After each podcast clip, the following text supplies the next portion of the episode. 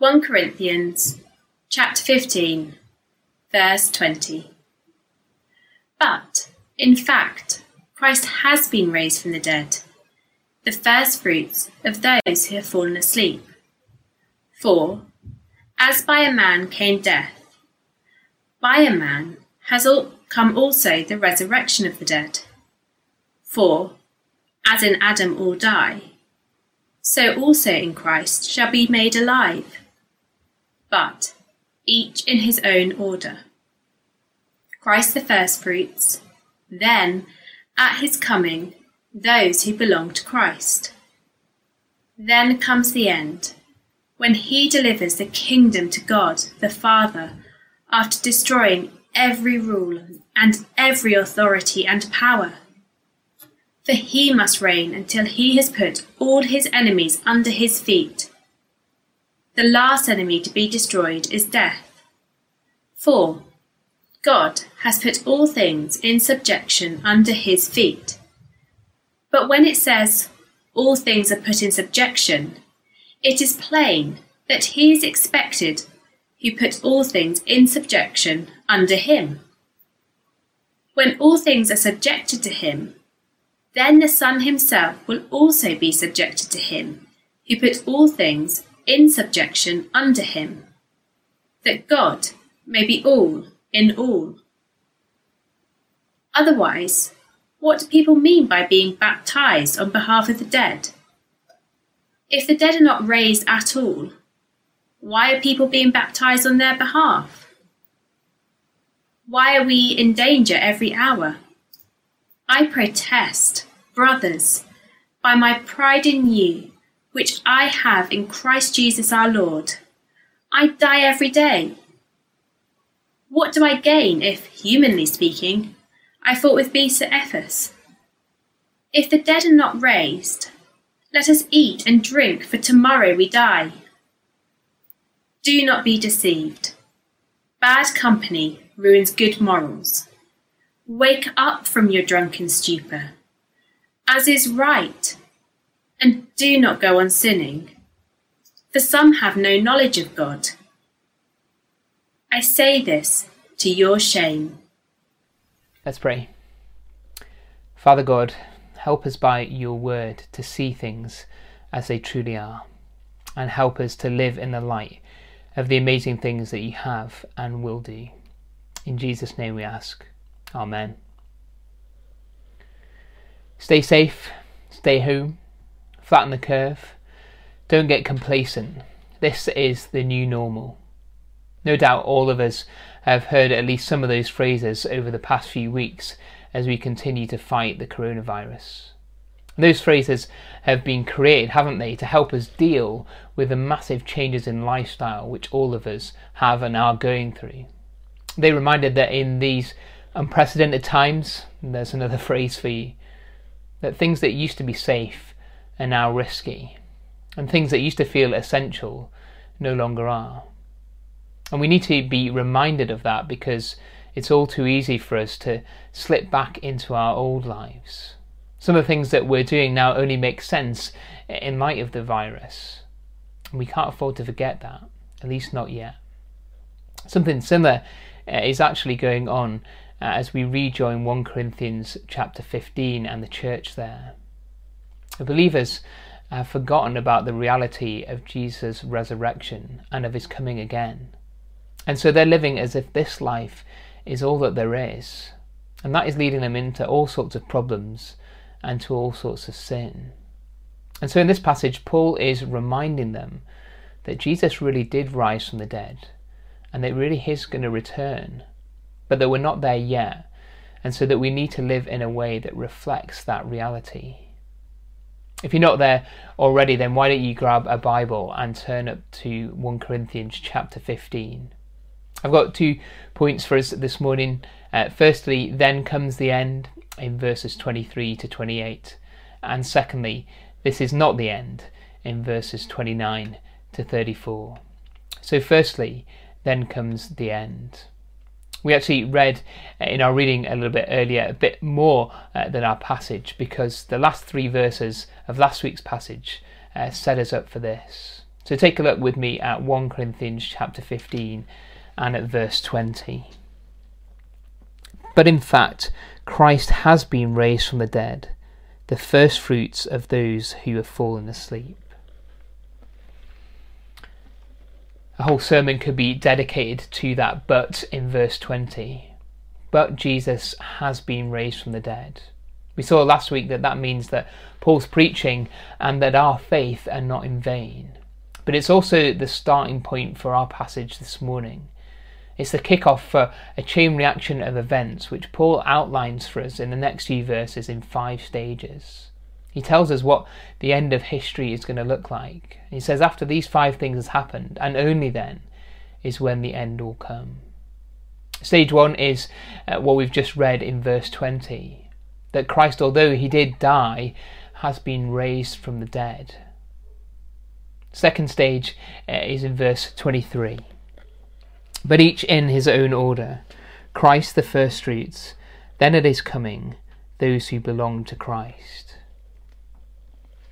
Jesus is going to return, and when he returns, those who've put their trust in him will rise as well. Jesus' resurrection is the prototype, the first fruits, the guarantee that those of us who put our faith in Jesus on his return will rise to be with him.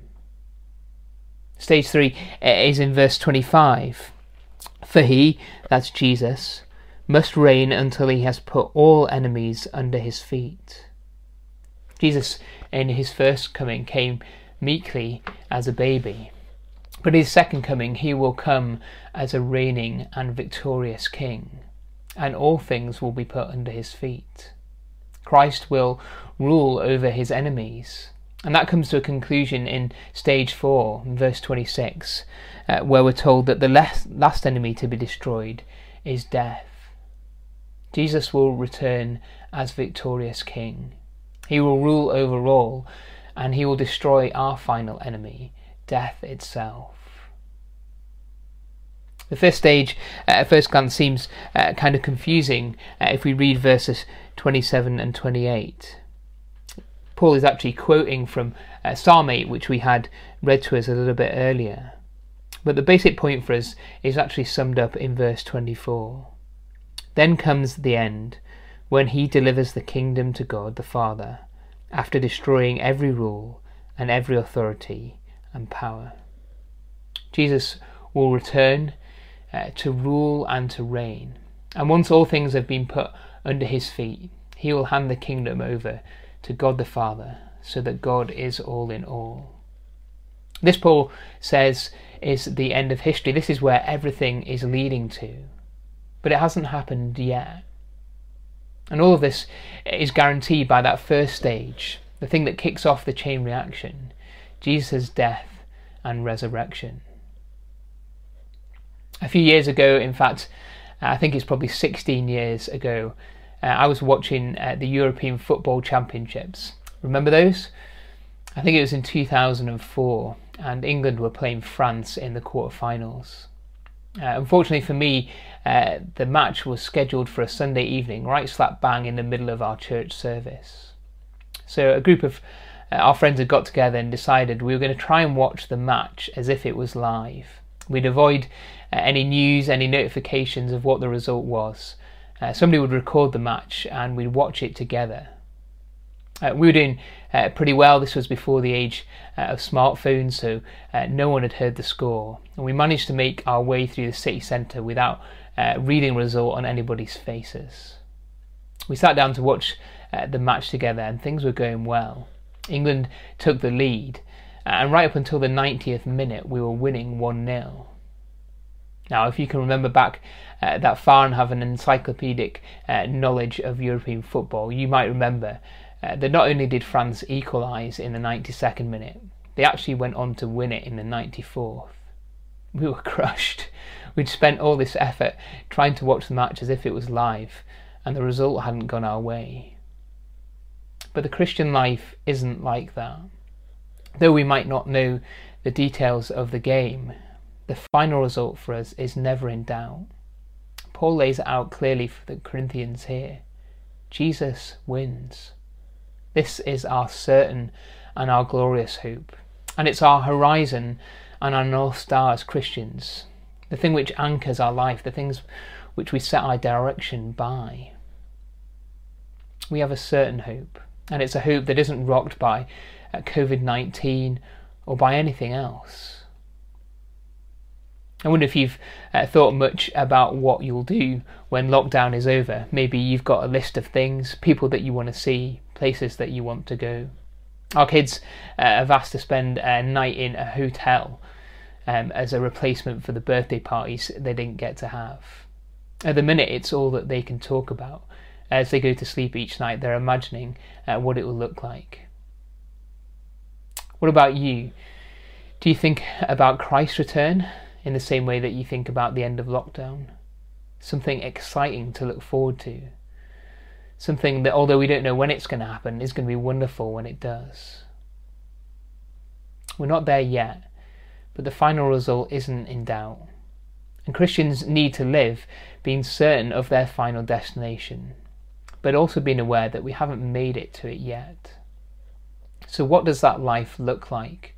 A life that lives in the reality of Christ's coming return, his reign and his resurrection. How do we apply that to our lives now? Well, that's what Paul does in verses twenty-nine to thirty-four, and that's what I want to look at in my second point. This is not the end. The Christian life only makes sense in the light of Jesus' resurrection. But in the light of the resurrection, the Christian life is the only life that makes any sense at all. Let's pick things up again in verse twenty-nine. Otherwise, what do people mean by being baptized on behalf of the dead? If the dead are not raised at all, why are people baptized on their behalf? Why am I in danger every hour? I protest, brothers, by my pride in you, which I have in Christ Jesus our Lord, I die every day. What do I gain if, humanly speaking, I fought with beasts at Ephesus, if the dead are not raised? There's some unusual language in there, isn't there? What is Paul talking about, being baptized by the dead, and what are these uh, beasts in Ephesus? Well, actually, the underlining uh, point is pretty clear. Paul is saying, what is there to gain from Christianity if the dead are not raised and this life is all there is? Why do people baptize the dead if there is no resurrection? If you look in the commentaries, uh, there's about thirty or forty uh, different explanations for that, and I'm not going to list them all now, you'll be relieved to hear. And it seems like what was happening is that uh, people were being baptized on behalf of believers who had died without being baptized. Paul's not condoning that here. His point is simply this: if you don't actually believe in a real physical resurrection, then why would you bother baptizing people on behalf of the dead? And then he points at his own life and says it doesn't make any sense unless a resurrection is real. Why would I choose a life of suffering, of danger of death, if there is no resurrection? Paul says that he dies every day, and if you know anything uh, about Paul's life, you'll know that that isn't much of an exaggeration. Paul abandoned a life of respect and comfort for shipwrecks and beatings and hunger and cold. This bit about fighting with beasts in Ephesus likely refers to Paul's time there preaching the gospel, in which he upset people uh, so much that he almost caused a riot. What do I get out of this life, Paul argues? What do I stand to gain if the dead are not raised? That's the question that applies to all of us as Christians.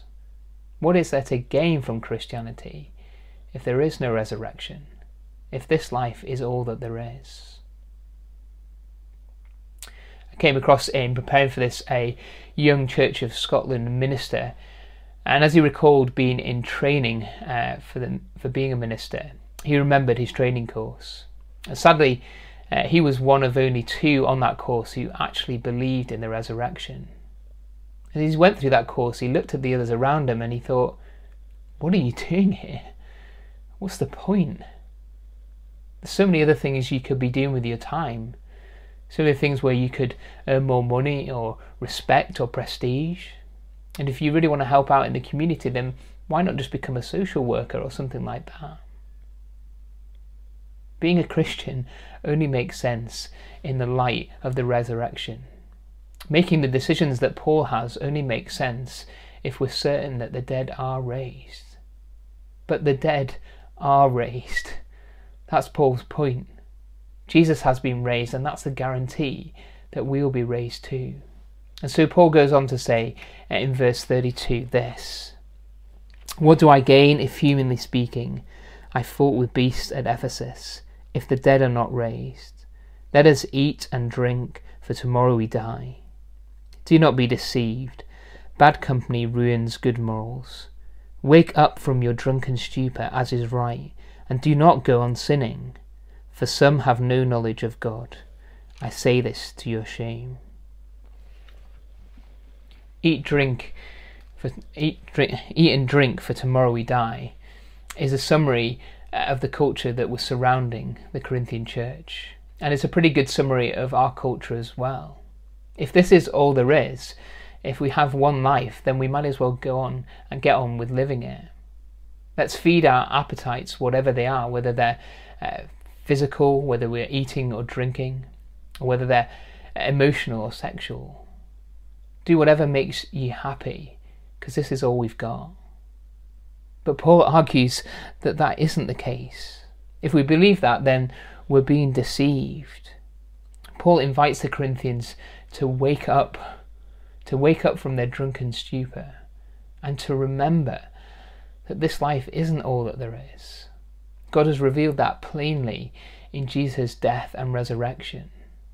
And so if we live without that in view, then we're showing that we don't truly know God. The Corinthians were uh, proud of their knowledge, they were proud of their fine speaking and their understanding. But Paul rebukes them and says, the way that you're living shows that you don't know God at all. So what does it mean then for us to choose a life that only makes sense in light of the resurrection? If the dead are raised, and we're not to live lives that are just about the here and now, about eating and drinking, for tomorrow we die, what will that look like? Well, the first thing is that we will choose temporary discomfort for long-term gain. That's what a lot of us are doing at the moment, isn't it, in response to the virus? We're choosing to do things which are, dis- are not comfortable, which might even cause us suffering or pain, at least temporarily. And we're doing so because we think there'll be a reward at the end of it. How much greater, though, is the reward for Christians? How much greater is the hope of heaven than the end of lockdown? If we know that, then we're going to respond to it, and we're going to be able to risk things for Christ. If this is all uh, that there is, then perhaps it doesn't make sense to risk a friendship by speaking plainly to a friend about Jesus. Maybe it makes sense to keep our head down at work and our beliefs to ourselves. But if this is true, then it doesn't make any sense at all. As Christians, we have a vaccine. Not a vaccine to defeat the coronavirus, but a vaccine that defeats something even more deadly, sin. We have the gospel. We have the hope of eternal life, of forgiveness, of relationship with the God who created the universe and who created us. It's worth it to put ourselves in a place of discomfort, to share that vaccine, to share that truth. So first, if we really believe in the resurrection, we'll choose to endure temporary discomfort, to risk things for Christ, for the rewards of heaven. Secondly, if we believe in heaven, if we believe in the resurrection, then we're going to stop sinning. That's what Paul is calling on the Corinthians to do here. He says in verse thirty-four, to wake up and to not go on sinning. Athletes uh, prepare in a particular way, don't they? If they're getting ready for a major sporting event, uh, for the Olympics or uh, the World Championships or something like that, they don't put anything they like in their body. They live uh, with discipline. It makes sense because of the goal that they're aiming for. It's the same for us. If we're Christians, then we're not just going to satisfy our appetites, our stomachs and our mouths. We're going to know that there's something even more satisfying: the truth of the gospel, relationship with Christ, living in the way that he has designed us to live. Those things make sense only in light of the resurrection. So if we believe in those things, we're going to live differently. We're going to live in a way that doesn't make sense to those around us. Is that the way that your life looks like? Let's pray that it would.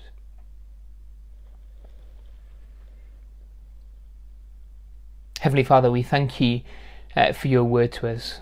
Lord, thank you that you give us certainty about the future. And Lord, we confess that we need that at the moment. Lord, would you help us uh, to live lives that don't make sense unless there is a resurrection. But Lord, help us to remember our certain hope and to live in a way that makes sense of that. In Jesus' name we ask. Amen.